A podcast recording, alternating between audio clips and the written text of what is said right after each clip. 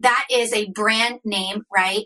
Of a product that is botulinum toxin A or on a botulinum toxin A.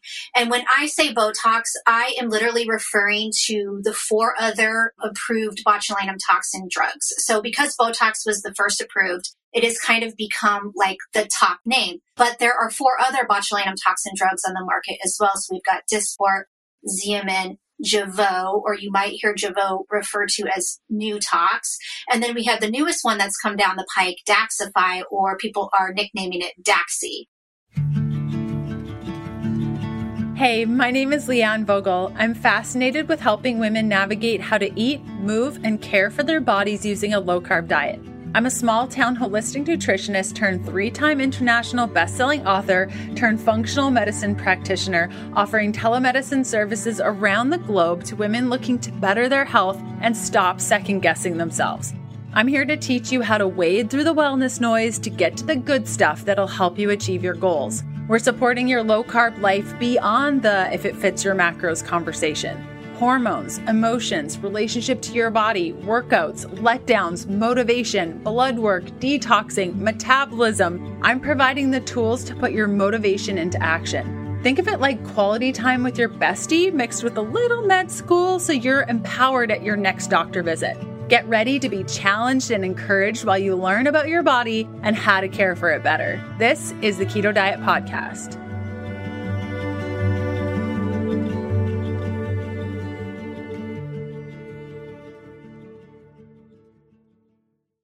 Hey, friend, it's episode 406 of the Keto Diet Podcast. Today we're talking about Botox. Okay, I want to talk about the toxic effects of Botox.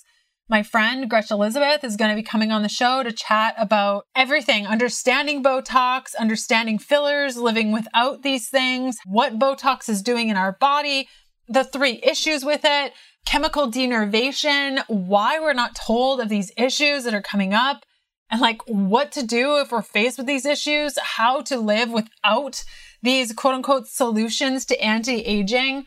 So this has nothing to do with keto. And if you're like totally freaking out right now because you think I'm about to say stop doing Botox, don't freak out. Okay. Stop thinking like, Leanne, you're to take away my carbs, but you're not to take away my Botox. I understand. I've been there. I did Botox for over 15 years, every two to three months. I was absolutely addicted. I'm not proud of this. I am purely sharing to try to encourage at least one of you. And that's what Gretchen and I said in the interview today is like, if one of you chooses not to move forward with Botox or to stop your Botox treatments, then we have done our work.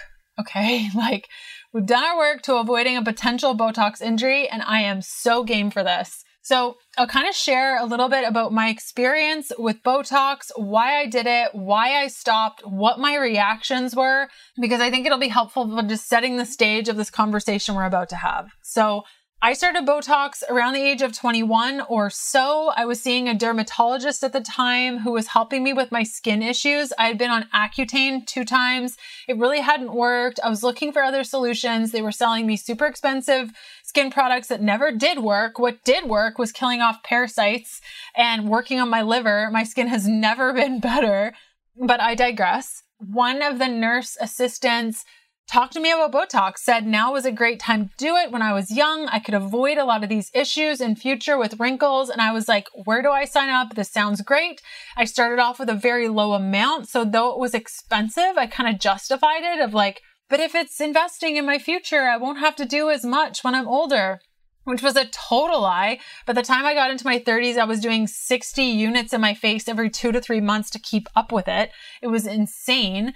And so I really didn't have any bad effects. You know, sometimes somebody would lift my eyebrow too much and I'd have to go in to get things fixed. But other than that, I didn't have too many issues until I turned like around 34 years old. I started having just mild issues where like one time I would feel kind of itchy after, or the next time the injection sites would be really bumpy. Another time I'd get like terrible headaches that would last a couple of days, but I was like, no big deal. It's probably just because I have a sensitive body. Like, it's fine. You know, I love the way it makes me look. I want to avoid wrinkles. I don't want to age. I don't want people to judge me. I don't want my face to move. I found it very I didn't I don't really care about other people's faces. I don't judge other women for their faces moving, but it made me feel really uncomfortable having a face that moved. And so, I mean, even to say that sounds ridiculous, like coming out of my mouth, but I just I did not feel comfortable with my face moving and I felt very self-aware of my expressions when they were expressing. I really didn't like it.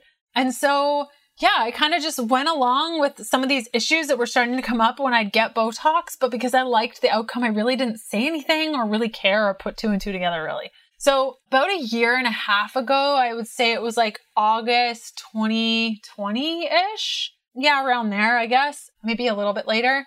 I went in for my regular Botox and my Botox lady said, or like I said, you know, I have these lines by my mouth and she's like marionette lines. I'm like, can Botox do anything with this? And she's like, not really, but we can put filler in your jaw so that it extends the skin a little bit more and gets rid of the marionette lines. And I was like, yeah, okay, just don't overdo it because I don't like the look of filler. And she's like, no problem.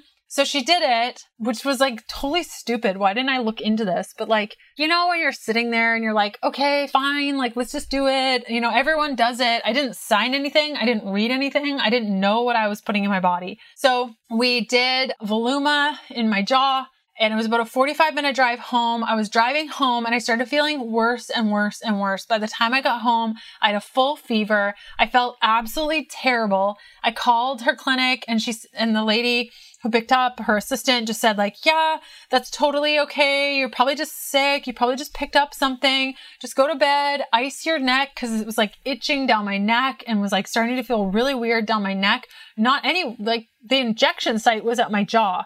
And so I went to bed. I woke up the next day. It still wasn't good. I waited until day three. I still had a fever. I called in and she said I probably was just sick, that this wasn't a common outcome of fillers and to just like basically sleep it off. So that reaction lasted about 12 days until the fever broke. And at that point, the fillers had actually migrated to my neck. Like you can actually feel the bumps on the back of my neck. And I'm still trying to find somebody that can dissolve them with a laser. Anyway, that's another topic for another day. So that definitely kicked me into gear of like, maybe there's like something to this. Like maybe I shouldn't be doing this, but I kept going back because I was literally addicted. And I am absolutely positive there is another woman woman listening right now that is addicted to this stuff. Like I do not doubt it. I was there. It sucked. It sucked even more when I started noticing that it was actually affecting me. And every time I went into Botox, every two to three months, I had this feeling like something, like this could be the last time I do this. Like this could really mess me up. Like, is this going to be the time that my face goes all lopsided? Is this going to be the time that I get really sick? Like it was starting to kind of worry me. And kind of looking back, there were even circumstances before I started worrying that were happening, like these terrible headaches I would get, this itching and these puffiness at the injection sites and pain down my neck, the neck pain was substantial and it lasted and lasted. It never went away. It never went away. I can tell you that I've been free of neck pain for the last nine months, having stopped my Botox treatments. I'm so thankful I did, but it wasn't easy. It was not easy. The last time I got Botox was probably the worst reaction I had. And it really took that reaction to be like, okay, Leanne, like this is enough. We gotta stop.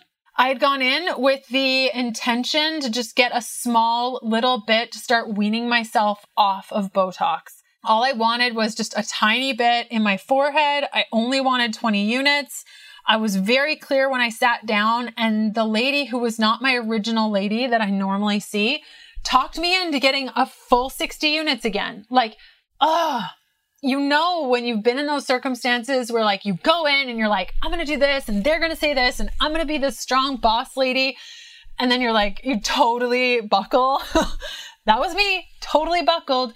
So she's injecting my face and I had this like strong reaction. I don't know if it was like mental of just, I committed to something and now I'm going against what I committed to, but I felt like I was going to pass out so I said, please stop. I, I can't do this. And she's like, Leanne, I've only done half of your face. We need to keep going. So I took a little breather, I drank some water, and I buckled down and I did the rest. She bruised both sides of my face. My eyebrow, one was higher than the other. like I had incredible pain. Like immediately after she was done, I had such a strong headache It like hurt to move my eyes. It was terrible. And so I, I got home. I was planning to go to a wedding three days following with like now bruises all over my face. Oh my goodness. It was, yeah. So I'm on the plane the next day and I'm feeling like I don't even know how to describe it, but just like this movement going from my forehead down the, the top of my head and down my neck, like over and over and over, like this pulsating, like movement from my forehead down my neck, down the base of my spine to like, I don't know, like C5 and then like over and over and over and over and over. And that lasted for like three days following the injection. And that's when I was like, Leanne, you're done. You're done. You're done. You're done. You're not doing this again. You are not doing this again. You're not doing this again. So I started researching to encourage myself because up until this point, I'd been totally avoiding doing any research because I didn't want to deal with it. Like I just, I didn't want to deal with it. I wanted my Botox. I wanted to just live my life with my face that didn't move and my face that wouldn't age and be all fine and dandy. So that's when I found NeverTox. and Gretch Elizabeth runs NeverTox. She's obsessively studied botulism toxin for over six years. She's a former high school human sciences teacher and beauty educator. Six years ago, she devoted her life to studying botulism toxin after her sister acquired botulism from cosmetic Botox.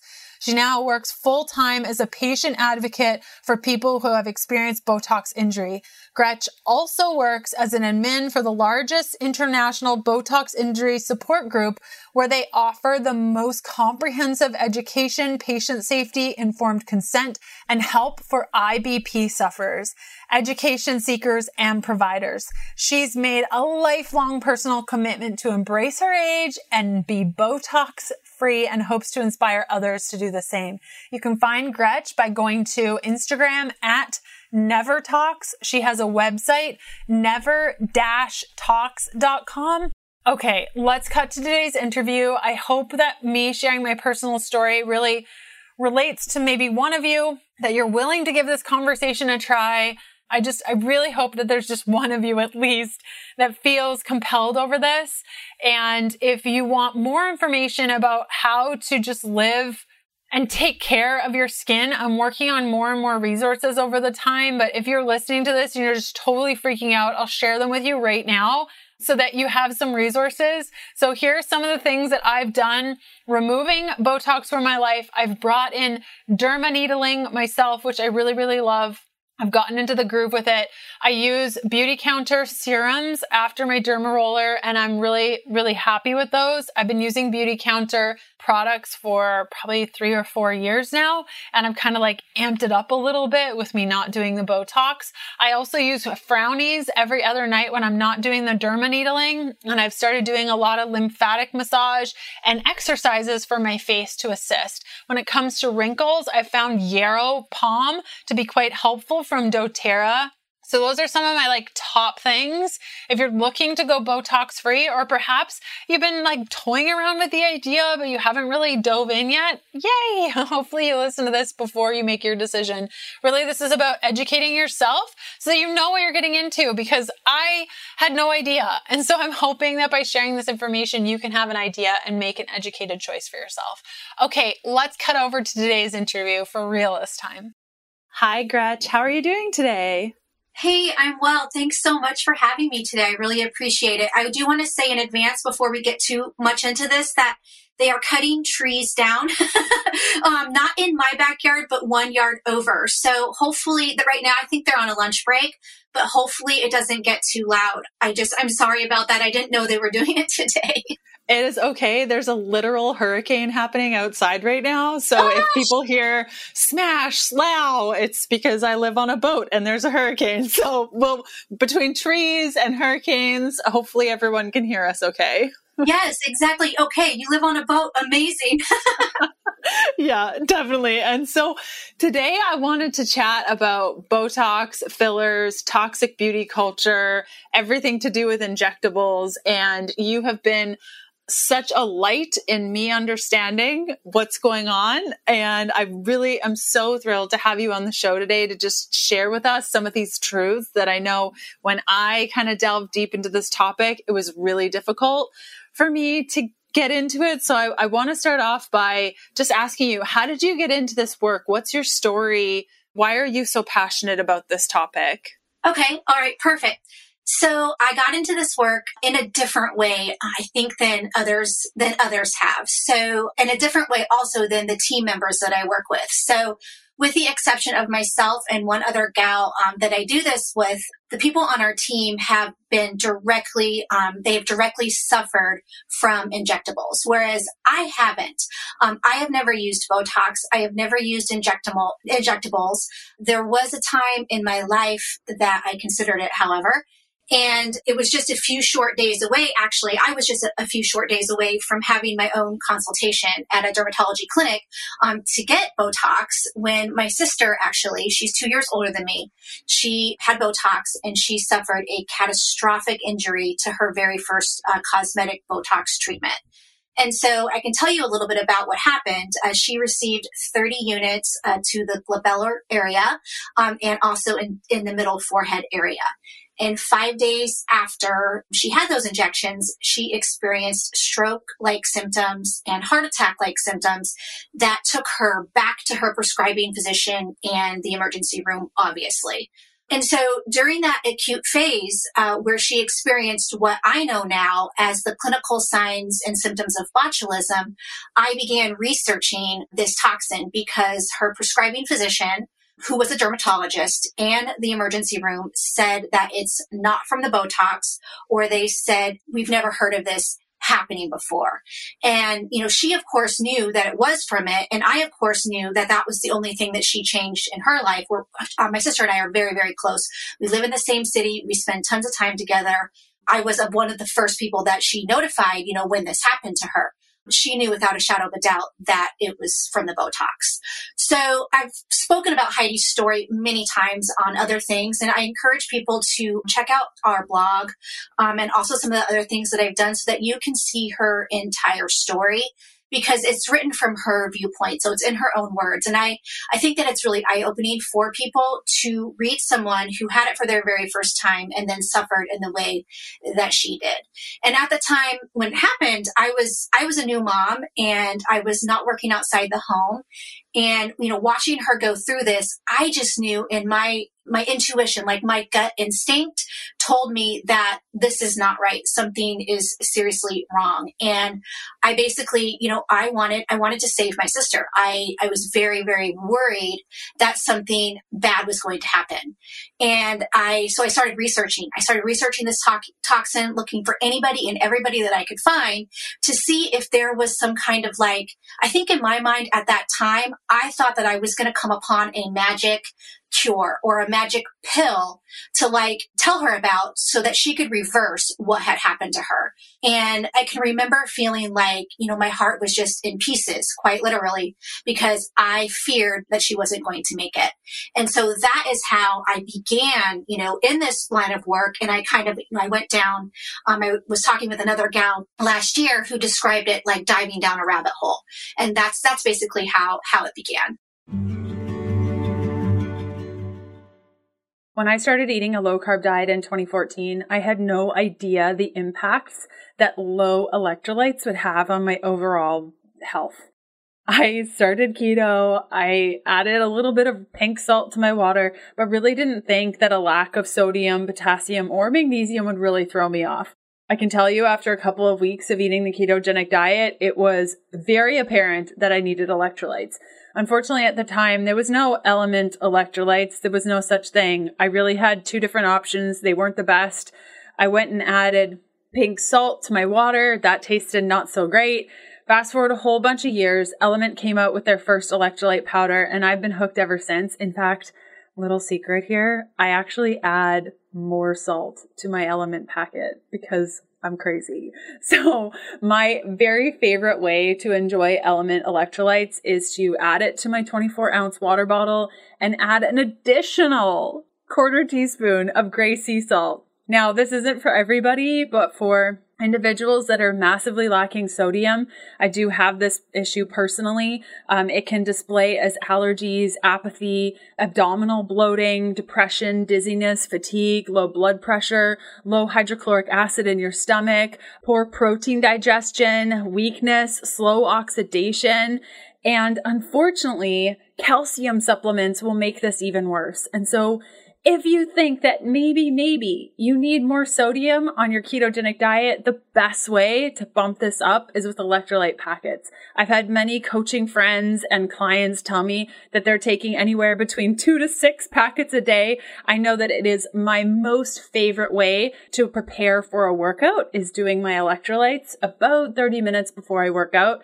If you haven't tried Element and you're looking for a different type of electrolyte or you've never tried them before and you're curious if this is the missing ticket in your ketogenic diet, you can go to drinklmnt.com, grab a couple items and get a free sample pack with your order. That's eight single serving packets free with any element order. All you have to do is go to drinklmnt.com slash KDP and you can get your free sample pack with any order. Now, this is totally risk free. If you don't like what you get, contact them and you, they will give you your money back. No questions asked. You really have nothing to lose. It's a fantastic product and I can't wait to hear which flavor is your favorite. Wow, that must have been so scary, especially somebody that's so close to you. And I, I gotta ask, how's your sister doing now?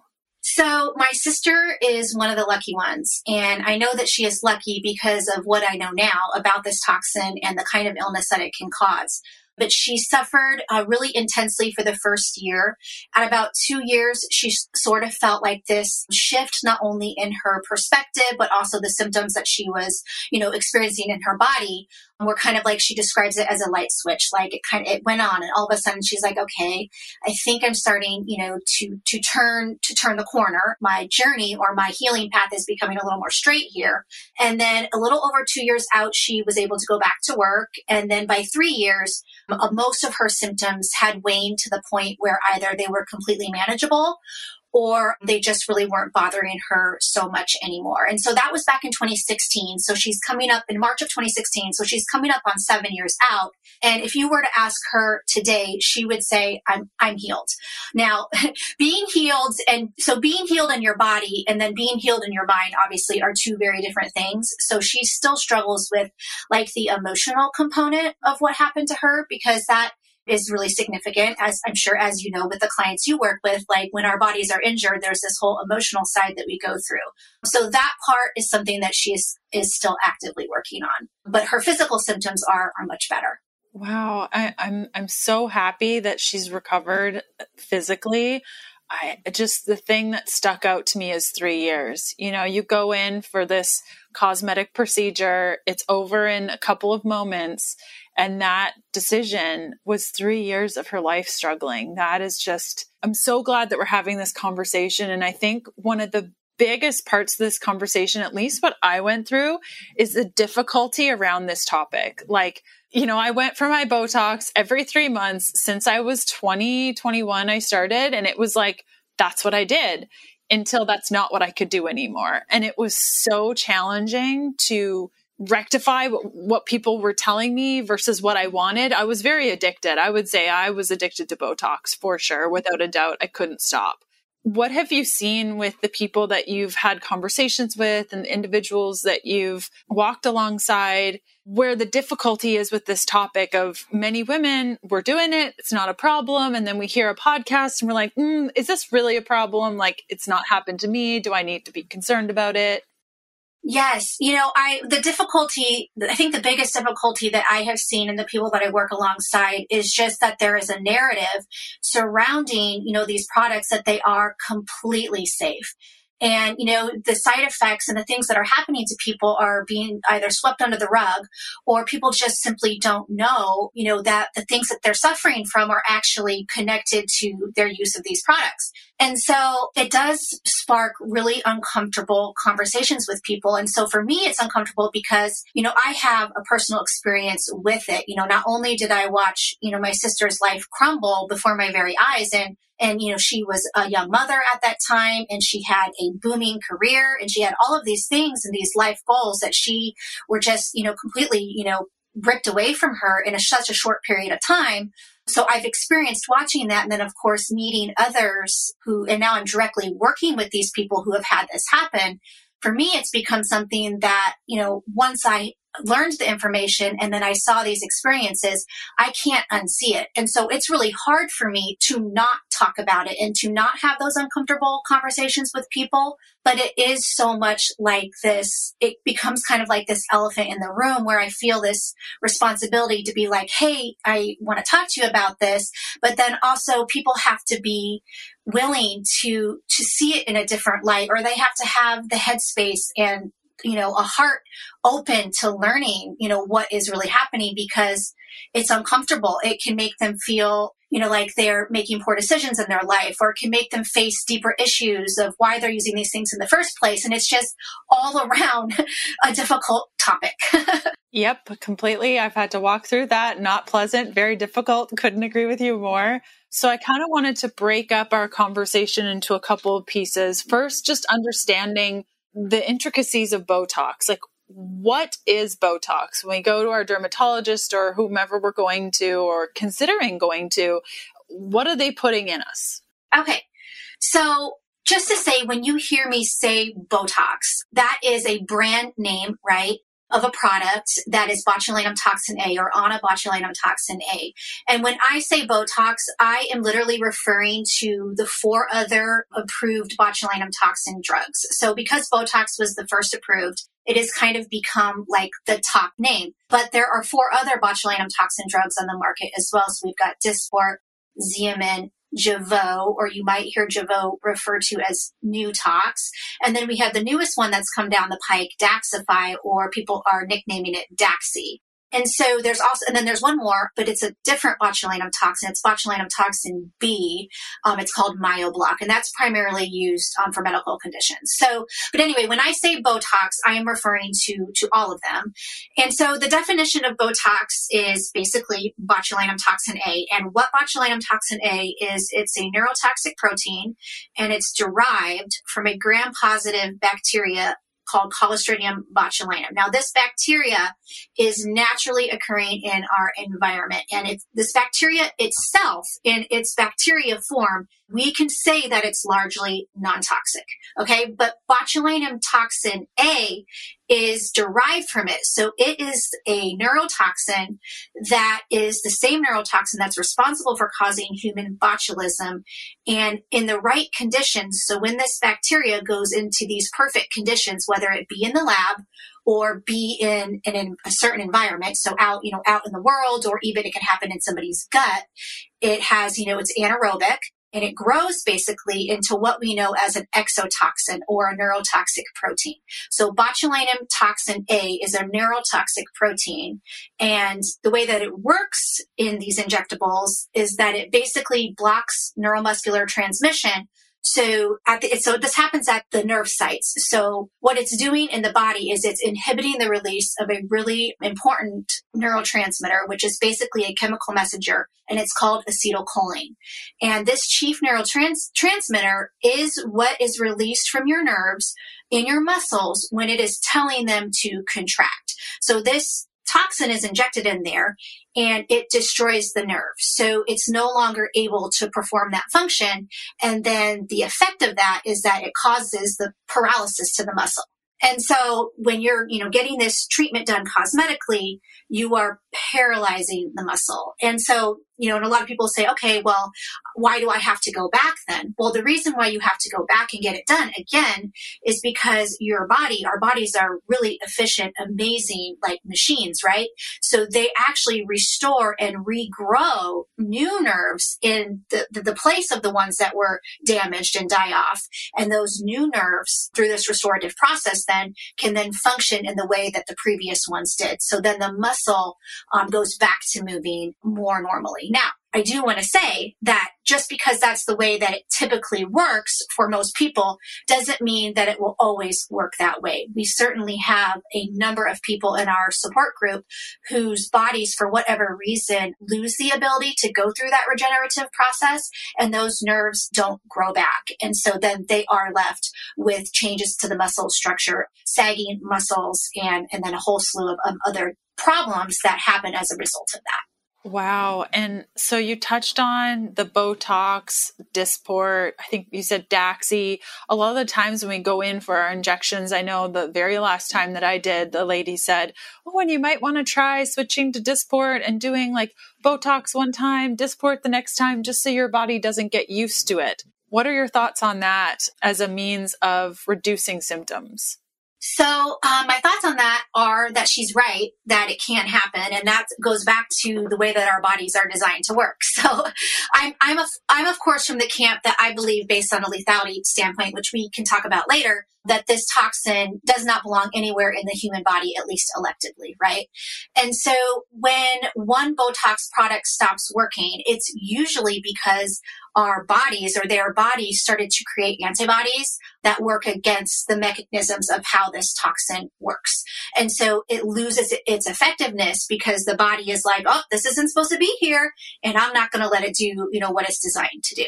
So, so that's that that's why. And so switching to Dysport, which is still the exact same botulinum toxin, you know, but they are made just a little bit differently. And so there's what's called accessory proteins um, in these products that differ a bit from product to product. Got it. Okay. So we go in for our Botox or Dysport or whatever we're using. How long does it last? And, you know, some women get touch ups every two months, three months, six months. Um, why is there that variation? Well, there's definitely that variation because just people's bodies are so different, right? We have different genetic codes, we have different immune systems, our bodies learn and recognize things in a different way. But typically, what I can say is that most bodies can efficiently grow in new nerves that are capable of proper function in three to five months.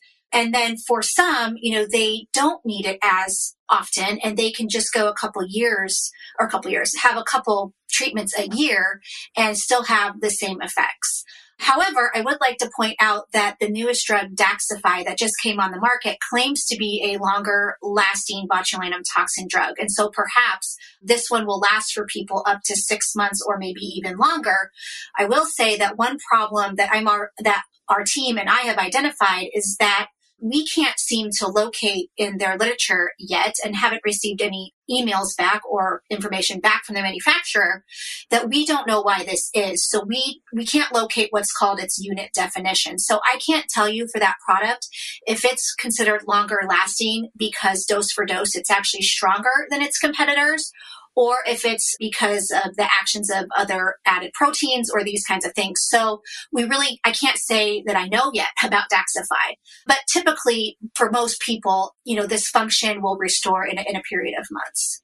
Okay, wonderful. And so I guess a question that's probably popping up in a lady's mind that's listening to this is like, okay, well then I'll just I'll just get the Daxi. It lasts longer and the less injections, the better. Sounds like a little bit of Russian roulette, but I love the way my face looks. So I'm just going to keep on doing it. Does it seem a little bit like Russian roulette of like, this could, I know the last couple of times I got injected, I was thinking like, this could be the time that totally ruins me. Like fully knowing by doing this, it could could cause some severe damage. I hope it's not the time. Is that kind of what we're playing with here? That's exactly what we're playing with, and I've I've used the terms roulette Russian roulette many, many, many times. And, you know, and then of course, coupled with that, you've got providers who say, you know, that this product is simply relaxing the muscle. And that, you know, couldn't be further from the truth. It's actually causing chemical denervation, which is, you know, what happens when you're preventing the release of that acetylcholine. And then, you know, and then people aren't realizing that this is permanent damage to your body each and every time you use it. And that your muscle works again only because your body literally went through a massive restoration process to sprout and grow new nerves. And then, of course, you know, there's this whole issue of what happens then for some people if the toxin moves outside of the muscle or it distantly travels to other areas of the body. And when that happens, that's when we're seeing it go south for people. So we see systemic reactions, or we'll see the immune system, you know, that can be via the immune system or other systemic things or allergic reactions. We'll see obviously all the clinical signs of botulism. We've seen other areas of people's bodies becoming completely paralyzed, you know, because it can travel along the central nervous system pathways and so on and so forth. So then, of course, it becomes this gamble of, you know, is this going to happen to me? And the more I get it, is that um, also going to play a role. We we have definitely seen that there is a summative effect in the body with this toxin. So we'll have people who, unlike my sister, will successfully use it for a period of weeks, months, or even years, and they will be seemingly fine. But then all of a sudden, you know, they'll they'll have Dysport instead, or provider will change their dosage just a little bit, or or or they'll put it in a new area on the face, and their body just completely goes south and reacts terribly to it, and it's it's almost like their body was like, nope, sorry, I'm done. I, I don't want it anymore, and they become very very sick. Yeah, sort of this tipping over. That's really what happened to me is my body just said that's enough. I can't do this anymore and you know, I didn't listen. I kept going for another year before I was like, okay, this is actually a problem. I need to do something about this. And I'm so thankful because I know that other people don't get that opportunity to make a decision while they're still mildly okay. And that's really what I'm hearing from you that chemical denervation traveling to other areas, systemic reactions, immune system issues, allergic reactions. Like, if this were to happen, how long have you seen it last? Like, if you, for your sister, it was three years. Yeah. So for most, when it goes south, users face, you know, so people suffer on a spectrum, first of all. I got to make sure that I say that because everyone's body is so different. And so for some users, it's completely catastrophic, right? That they'll be bedridden even, or others can manage their symptoms pretty effectively. But typically, when the toxin spreads like this and it causes a reaction, people are sick anywhere from five to 60 plus months and then, of course, we have a, a, uh, quite a few people, hundreds of people, if not thousands, who are, for whatever reason, have not been able to heal at all. Oh, and I thought of one more thing that I should have brought up in what it's doing in the body or what it can do in the body. That in addition to these systemic reactions, allergic, immune, these things we've already talked about, is that it can also cross the BBB or the blood brain barrier. And so when it was, when this toxin was first approved for use, back, you know, in, in 1989, the understanding was that it couldn't do this, that it was injected intramuscularly and that it would stay in the muscle. And now, of course, we know that this, that this isn't true.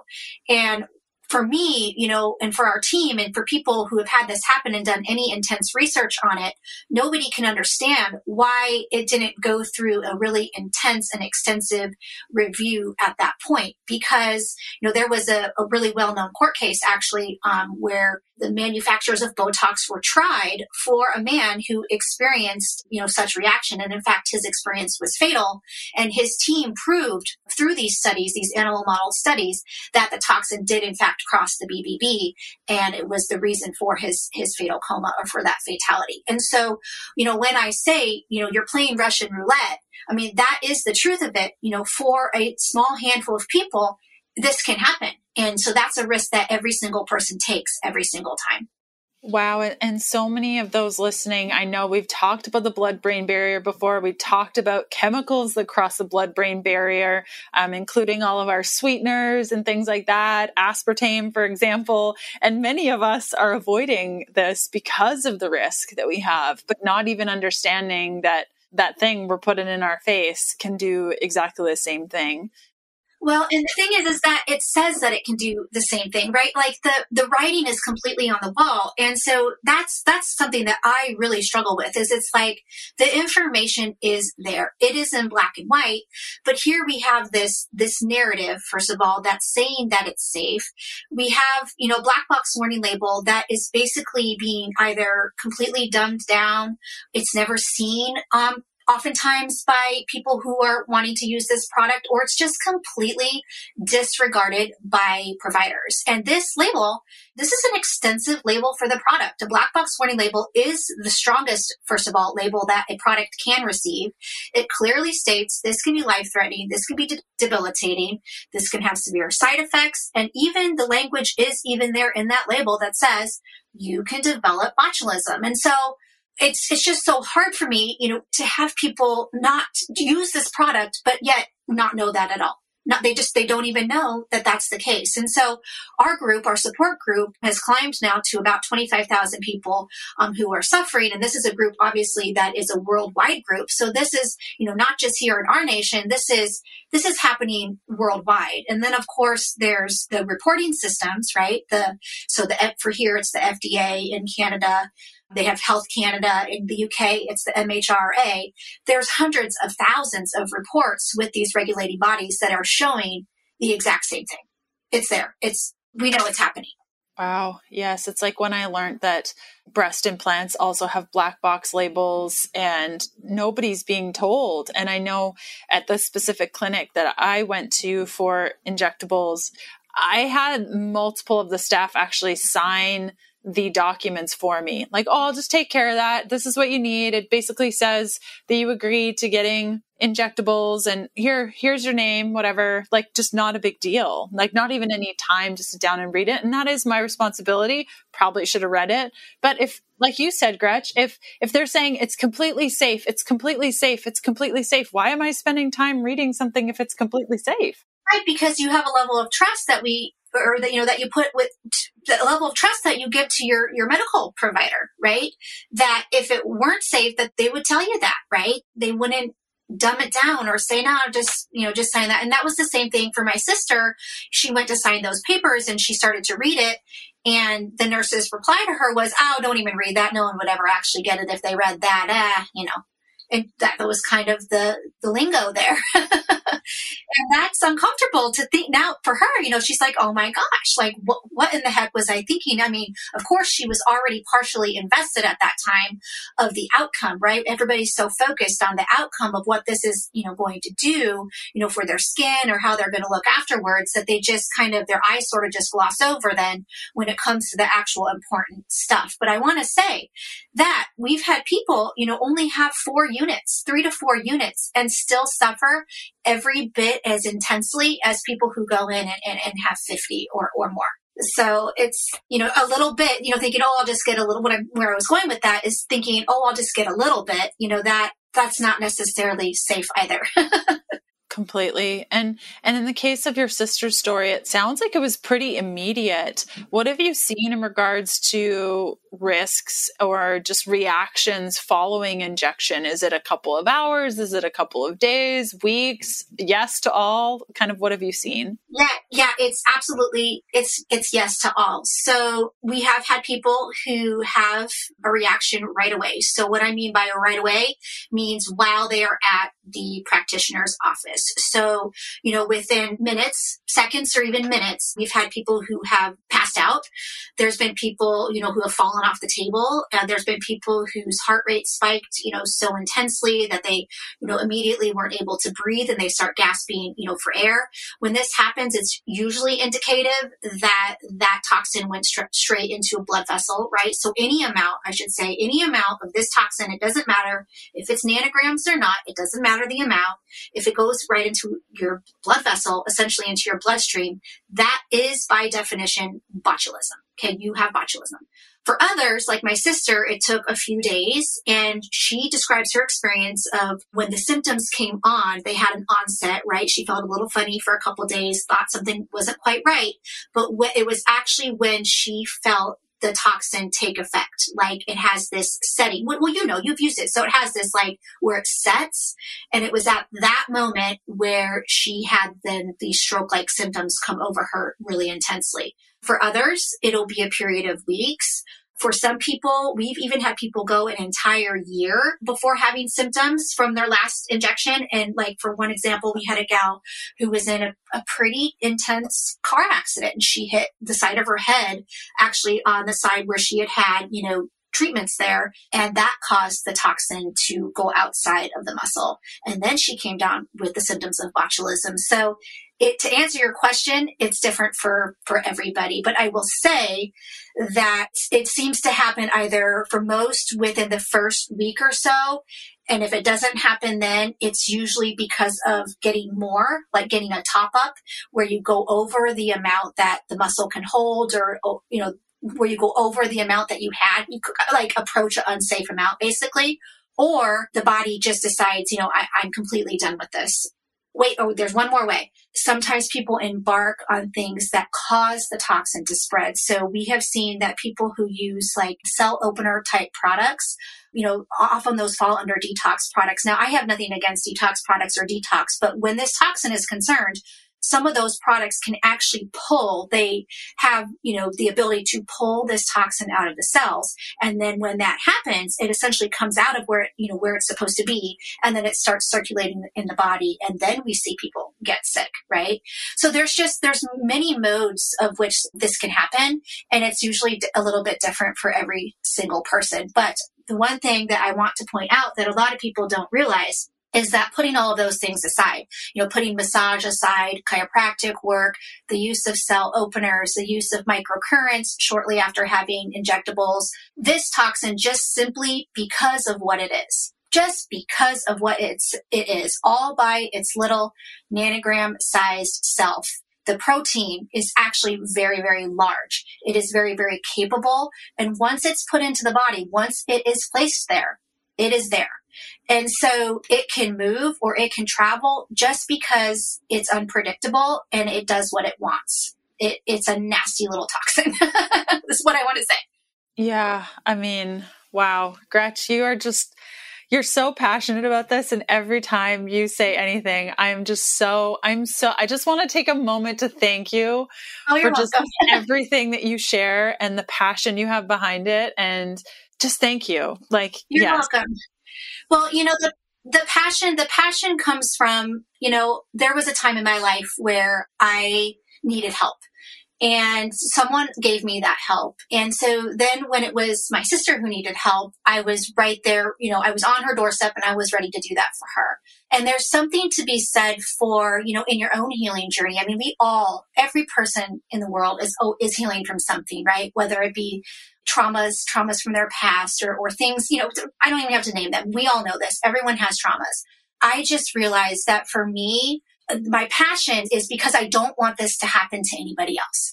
I don't want to see yet another person, you know, have their life turned completely upside down because of this elective use of this product. It just to me it's it, it, makes me sad. And I, if there's if i can use my voice right if i can use my voice in a way that makes people stop and pause that at least makes them stop and be like hey i'm gonna look at this a little closer then i feel like i've done something good. I feel like i've fulfilled a bigger purpose for my own self but then also that it has a greater a greater reach for others. So that's why i do it Yes, I love that. And you mentioned we t- we haven't really touched on this before we move over to fillers a little bit.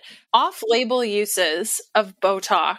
Can we talk a little bit about that? I've seen some crazy stuff on the internet about And it just keeps getting crazier. I like and you know, over on the Instagram platform I, I see these videos and these reels of this crazy stuff and I just I, I you know, I have to tell you, sometimes I have to turn it off because it gets it gets so frustrating and disturbing that this is happening. So off-label use, it's it's rampant, just like you said, and over really over two thirds of the use of botulinum toxin products is used in an off-label way, and and really, I think it's that it's approaching even more than that now. So what off what off-label means is that it hasn't been studied, and we have no idea the long-term effects of using it in these ways, and so obviously obviously this increases a person's risk um, that something terrible could happen. And so off-label use, basically the definition of that would be any use that first of all goes over the recommended number in units that are approved for the, that particular area, okay, of the face or of the muscle group. And then it is also treating areas that are just completely not approved. And each product obviously has its own labeling. So Botox's label is the most extensive, right? So they have the cosmetic use for it, and then they have the medical use for it. Dysport, you know, it's, oh, it's only approved cosmetically and so on and so forth. But I want to make sure that people realize that off label means even if you're just getting more, like for example, the glabellar area, right? So there's a couple injection points there and it should total a very specific amount. It's like 20, 24 units, something like that. So if you go and you get, oh, I don't know, 34 units to that area, that's too much according to what's been studied, and that's considered off label. And then, of course, let's see how many areas we can name. I bet you can come up with some too. Botox for TMJ, off label. Botox for depression, off label. Chin pebbles, bunny lines, lip flips, swan neck, calf muscles, eyelid ptosis, neck bands. Can you think of others? All off label. All these places have not been studied. We don't know the long term effects of it. We don't even know if it's safe pelvic dysfunction off label, Botox for all allergies off label. I mean, it goes on and on and it gets crazier and crazier, right? It's so crazy. It's so crazy. Like, I'm speechless. Yeah, completely. Yeah. Totally. Yes, I, I would tell everybody to read the label, read the portion of the label especially section 5.3. And this is just interesting. Here's the interesting part is that it's all there black and white. Okay. It says right there, you know, the risks associated with using it in an off label way. It's right there in the label, but yet we have providers, focus groups, national manufacturer trainers, manufacturer sales force teams, you know, all um, encouraging this off-label use, and it's rampant, especially on social media platforms. And it, it really, at the end of the day, it's it's enough to make anyone's stomach turn, or mine anyway. yeah, I'm right there with you. Stomach totally turned. So how does how does this differ from fillers, or does it, or is it a totally different beast? It's a totally different thing. And I'm happy to, obviously, I'm not as well versed in fillers, but I have done a pretty good amount of research and I'm doing more because, you know, what we're seeing, of course, is that we're seeing when people use Botox, they often use fillers too. And so we're seeing in- injuries for both. Fillers are quite different and, well, they're totally different. They work completely differently on a toxicity scale, right? So we're looking at them in their lethality only. They aren't actually in- inherently super to- toxic. But the thing is, that really doesn't matter because of course we are still seeing loads of injuries from them. And I can talk a little bit about that here. So first of all, the FDA database for us, for our database lists over 400. I think last time I counted, that's really hard to count them on there because they're really like written really small, but it's over 400. I can say for sure um, side effects listed to Juvederm. And one thing that's really frustrating where our regulating bodies need to improve is that this regulating system often lists these products under generic. And so I can't say, I know Ju- Juvederm is listed in there really specifically, but as far as all the other ones go, they usually providers go in there and report it as gener- generic. So it makes it really hard for people to connect the dots as to, you know, is this from that, that specific product or not. But anyway, Dermal fillers can be synthetic, right? Or they can be similar to hyaluronic acid that's found in our bodies. Now, of course, it's still being made outside of the body. It's still being made in the lab, but it mim- mimics it quite closely. And so I have a slide, I think on the Instagram page where it talks about the very, the different specific types of fillers and whether or not they can be dissolved. See, one of the issues with fillers, you know, their purpose is, right, is that they are adding volume. So whereas Botox is designed to inhibit movement and atrophy the muscle, fillers are designed to create volume. They plump, they fill, they add where, you know, where things have been lost. So anyway, one of the biggest issues is that they can't, not all of them can be dissolved, right? And so that causes a real big problem because if you can't dissolve this product once it's placed, then it's essentially permanent, right?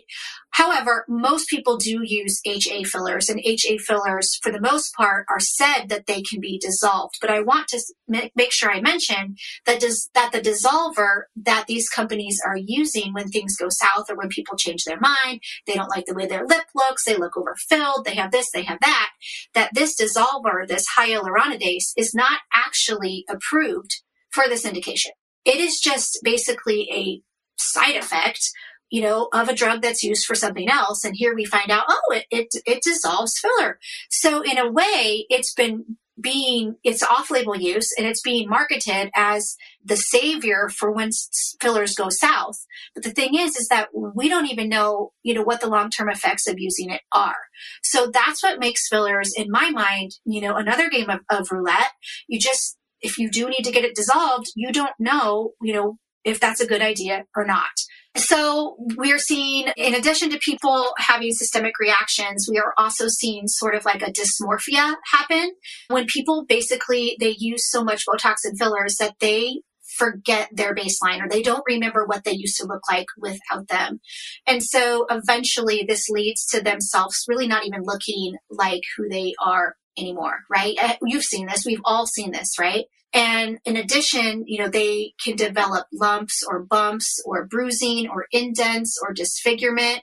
We have people in our group who have had really intense infections. Um, they've had loss of muscle or fat. They have granulomas form which can really, really, really, really be tough for people. And they can cause granulomas, you know, usually um, can lead to like a systemic type of reaction for people. We've seen people whose capillaries all over their skin will break.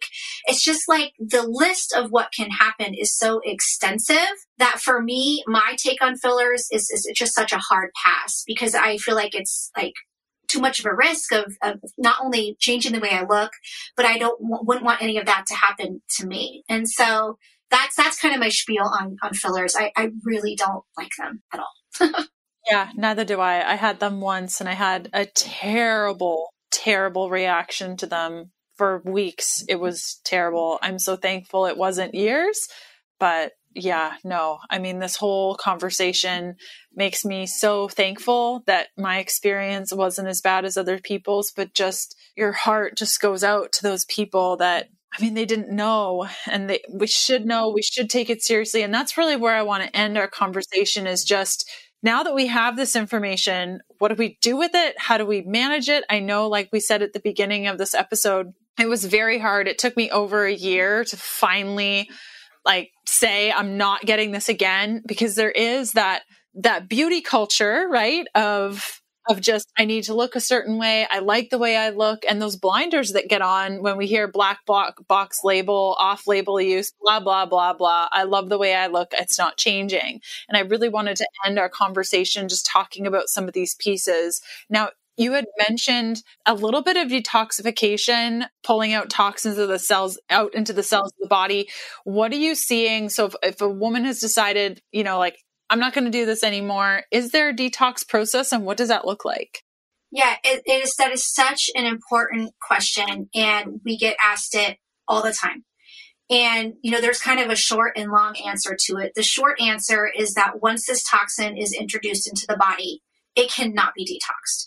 So basically, all that can happen is that the user simply has to wait until the body, until the toxin is no longer active in the body, or basically until it weakens to the point where it's not, you know, functioning in the way that it was. So when I say function, it means that the body effectively grew back nerves that could, you know, properly function and then the muscle uh, movement is restored to that area or if there's someone who it went south for and they became very, very sick, you know, they are required to, to just wait it out until the toxin weakens to the point where it doesn't have the power in the body to do that anymore. And so you can't detox it. But for people who are sick from it, you know, there are, of course, things that can be done to help manage their symptoms, but there is no cure. And that's, I think, what I want people to walk away from this is if you acquire botulism, it's called iatrogenic botulism poisoning from this toxin, there is no cure. And you should also know that the CDC recognizes that this can happen as well. You can pull it right up on their website that it says right there, iatrogenic botulism poisoning from cosmetic or medical Botox, but there is no cure. And so you will hear people ask, well, what about antitoxin? Isn't there antitoxin or can't that fix it? Well, the thing is, is yes, there is an antitoxin. In fact, labeling for the product was recently updated, which is really important for people to know. It says this as well in the labeling that when this happens for people, that they should be calling their local health department and the CDC to request antitoxin. Now, I've read that, by the way, this is new since Daxxify coming out, that this, the labeling has changed a little bit. And we've been waiting for this day for a long time and hoping that it would, would come. It's here, it's there, it's in the label, that's great. However, it is making it sound like you can just pick up the phone, like you go to the store to buy a gallon of milk, and you can just get get yourself some antitoxin. Well, the thing is, is that that never happens. And we have such a few number of people that were actually granted the use of antitoxin that it's really quite ridiculous that it's even suggested because there's just no access to it in the first place. So I just wanted to make sure that I stated that because this is a new development and I don't want people to think that, you know, if this happens to me, I can take a magic pill the, the reality is that it's very, very hard to get that magic pill. And even if you do get it, it comes with a whole slew of its own side effects that could also be debilitating and life threatening. So it's really not a solution in the first place. The only solution is living without, right? And to make sure this doesn't happen to you by getting to a place in your life where you're comfortable, you know, with the way that you look and that you are going to do this. And that's you know that i i admit fully admit it for myself. It's taken me a long time to get to that. And i know of course doing what i do i probably got there a lot faster than some right? But i've noticed for my own self that i've had to completely reframe what it means to age. And for me i i just realized that it's a privilege right? And what really set this into motion was actually not all of this. It was that um, I lost my dad three years ago. And it, it really, really showed me how aging he was not he was not afforded that privilege to to live to his 80s right? Or 90s even. You know he passed away at a really young age and not everyone is just afforded that opportunity. And so it gave me such a stronger sense that i would rather be here living my life for every day and feel healthy and be able to do all the things i love than be sick and look a certain way. That is probably not even natural to me anyway You remember about 10 years ago where everyone was using natural vitality calm to boost their magnesium levels until they up and changed their recipe and then nobody uses it? yeah. So I started using magnesium citrate and oxide to get myself regular. We're talking about bowel movements here. And it worked until it just didn't anymore. I was starting to react to the magnesium. I couldn't take any form of magnesium. It constantly hurt my stomach. I knew that it was a little bit to do with the fillers because let me tell you, there are tons of supplement companies that put crazy stuff in their products. Let me tell you, it's just too much. And so I shied away from magnesium, not really caring about my actual magnesium level, but just wanting to figure out something that would help with my bowel movements. So I chatted with a mentor. I've been so blessed to have amazingly smart people in my life that feed into me in so many different ways. And she had suggested that I do a hair tissue mineral analysis. So I did this analysis even though I thought that it would be absolutely stupid because I'd seen so many hair tissue mineral analysis over the years and I thought that there was no way that it would actually provide data data. Turns out it was fantastic to the point where I did a full course on hair tissue mineral analysis so I could start using it in my practice because it was just so eye opening. And as I started to dig deeper into my absolute ridiculous magnesium deficiency, I started learning how uh, the mixture of different magnesiums are really good in order to fully develop magnesium in our body and have our stores be really, really good so we don't have any issues in the future. So that you understand what magnesium is, it's an intracellular mineral and a key element in cellular metabolism. It's needed for both glycolysis and the citric acid cycle. So we're talking about energy here.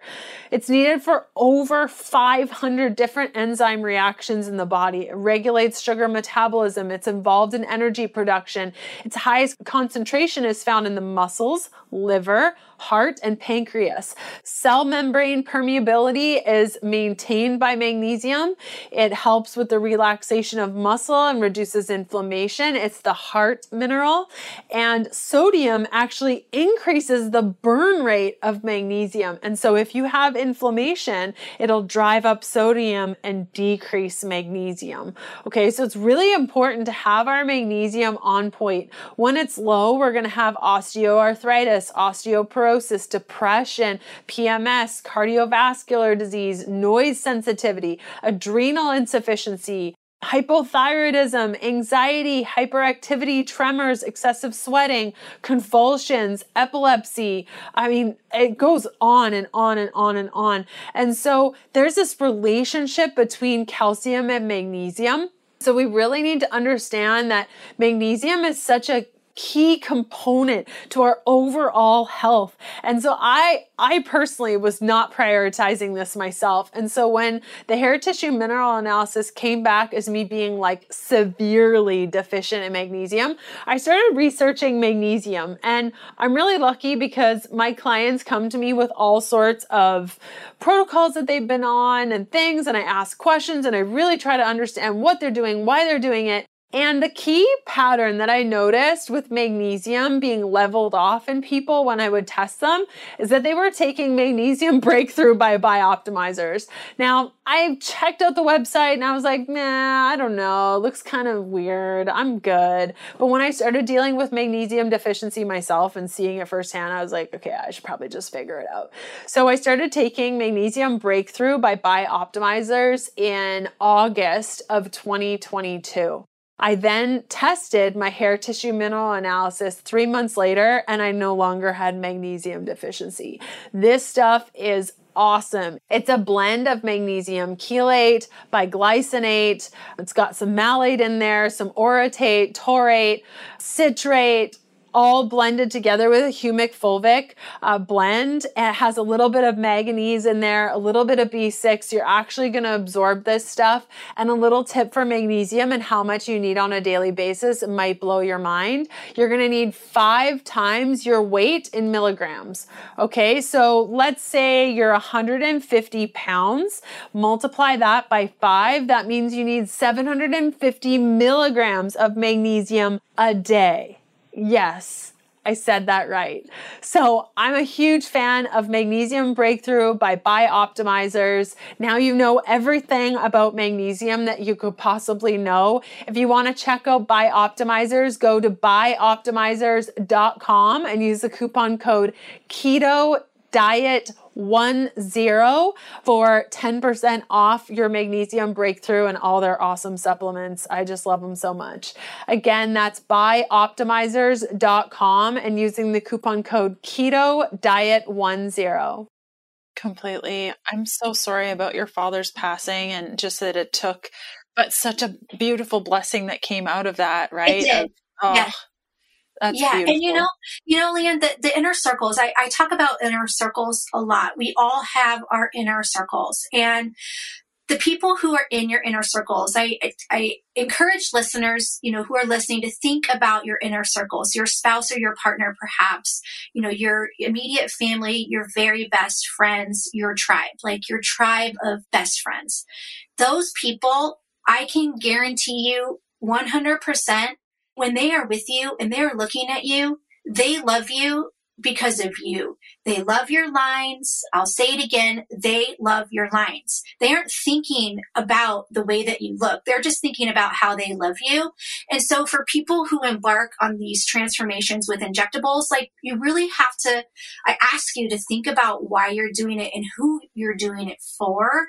And I think that it might help lead you to your answer. And for me, I just have realized that I was so trained by narratives. I was so trained uh, trained by culture, the media, that people um, aren't allowed to age. I, I worked in the beauty industry for many, many years and ultimately ended up leaving the industry for a number of reasons. But when I was in the thick of it, when I was doing that, I realize now the extreme amount of pressure that I put my own self under to look as though I wasn't aging because there's this like negative you know narrative surrounding it and at the heart of it it's it's ageism right it's it's ageism you know we've been taught that we're not allowed to age right?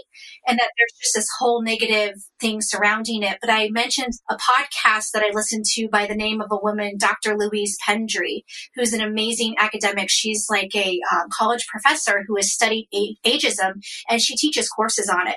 She wrote a children's book that's just so adorable that's called grandmas can't trampoline. And i just loved it so much. And it I don't know, there just was just something so sweet about that book that really showed me how beautiful aging is and that it's different for everybody. And it just doesn't mean that you can't have fun, you can't trampoline, you can't love nice things or take good care of yourself. It's just the meaning behind the book is, was adorable. That sounds like such a great book. It sounds oh, like such so a great cute. book. It's so cute. And I, I, I, w- I was wishing for the longest time that like, oh my gosh, should I, could I somehow attend these women, this woman's classes? Like, how could I get affiliated with this university and like go to her classes? Because I thought that it would just, it went hand in hand so well with, with my own study. And I just think that she's amazing. So.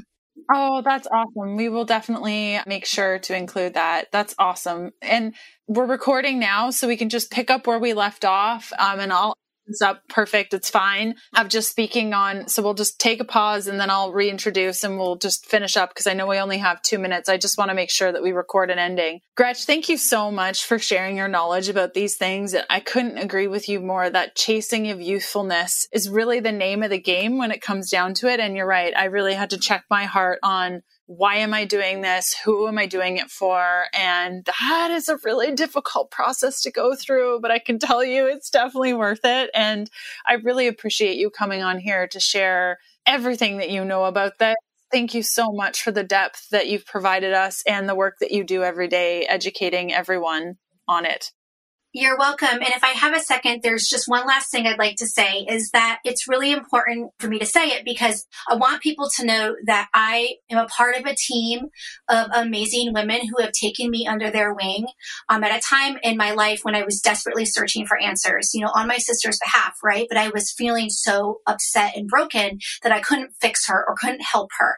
And these women um, took me under their wing and they have mentored me and they have been doing this for a lot longer than I have and that I just want to express that I am so grateful to them. And they are the women who run the Botox to Dysport side effects support group on Facebook.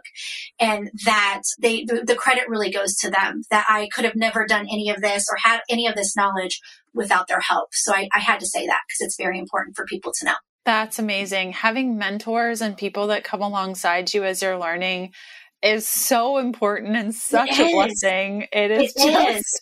Incredible. Well, and they have become my lifelong friends. And I, I didn't know at that time in my life that I, I didn't have that until, until you find something that's so great, right? And then you're like, oh my gosh, I was lacking that. And now I just feel so fortunate, um, to have made those connections with them because my, I think my life is forever changed in, in the best way.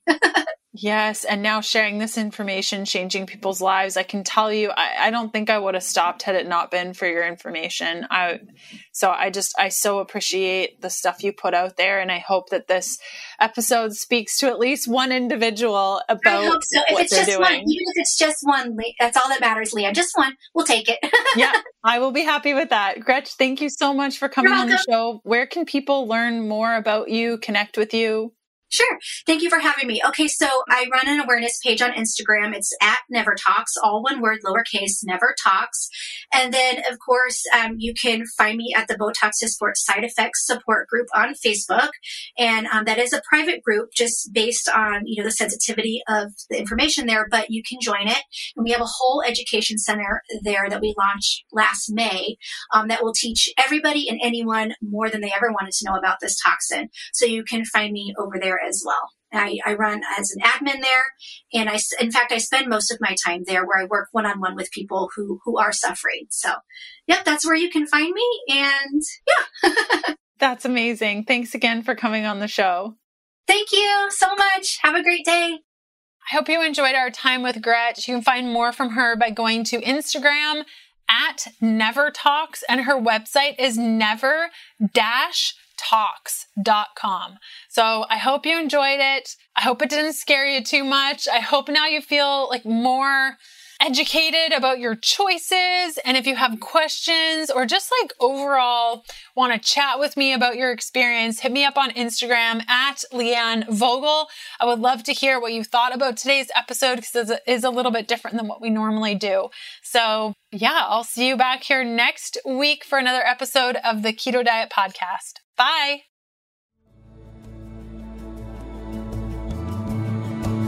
Thanks for listening. Join us next Tuesday for another episode of the Keto Diet Podcast. Looking for more resources? Go to healthfulpursuit.com for keto meal plans, weight loss programs, low carb recipes, and oodles of free resources to get you going. The Keto Diet podcast, including show notes and links, provides information in respect to healthy living, recipes, nutrition, and diet, and is intended for informational purposes only. The information provided is not a substitute for medical advice, diagnosis, or treatment, nor is it to be construed as such. We cannot guarantee that the information provided on the Keto Diet podcast reflects the most up to date medical research. Information is provided without any representation or warranties of any kind please consult a qualified health provider with any questions you may have regarding your health and nutrition program.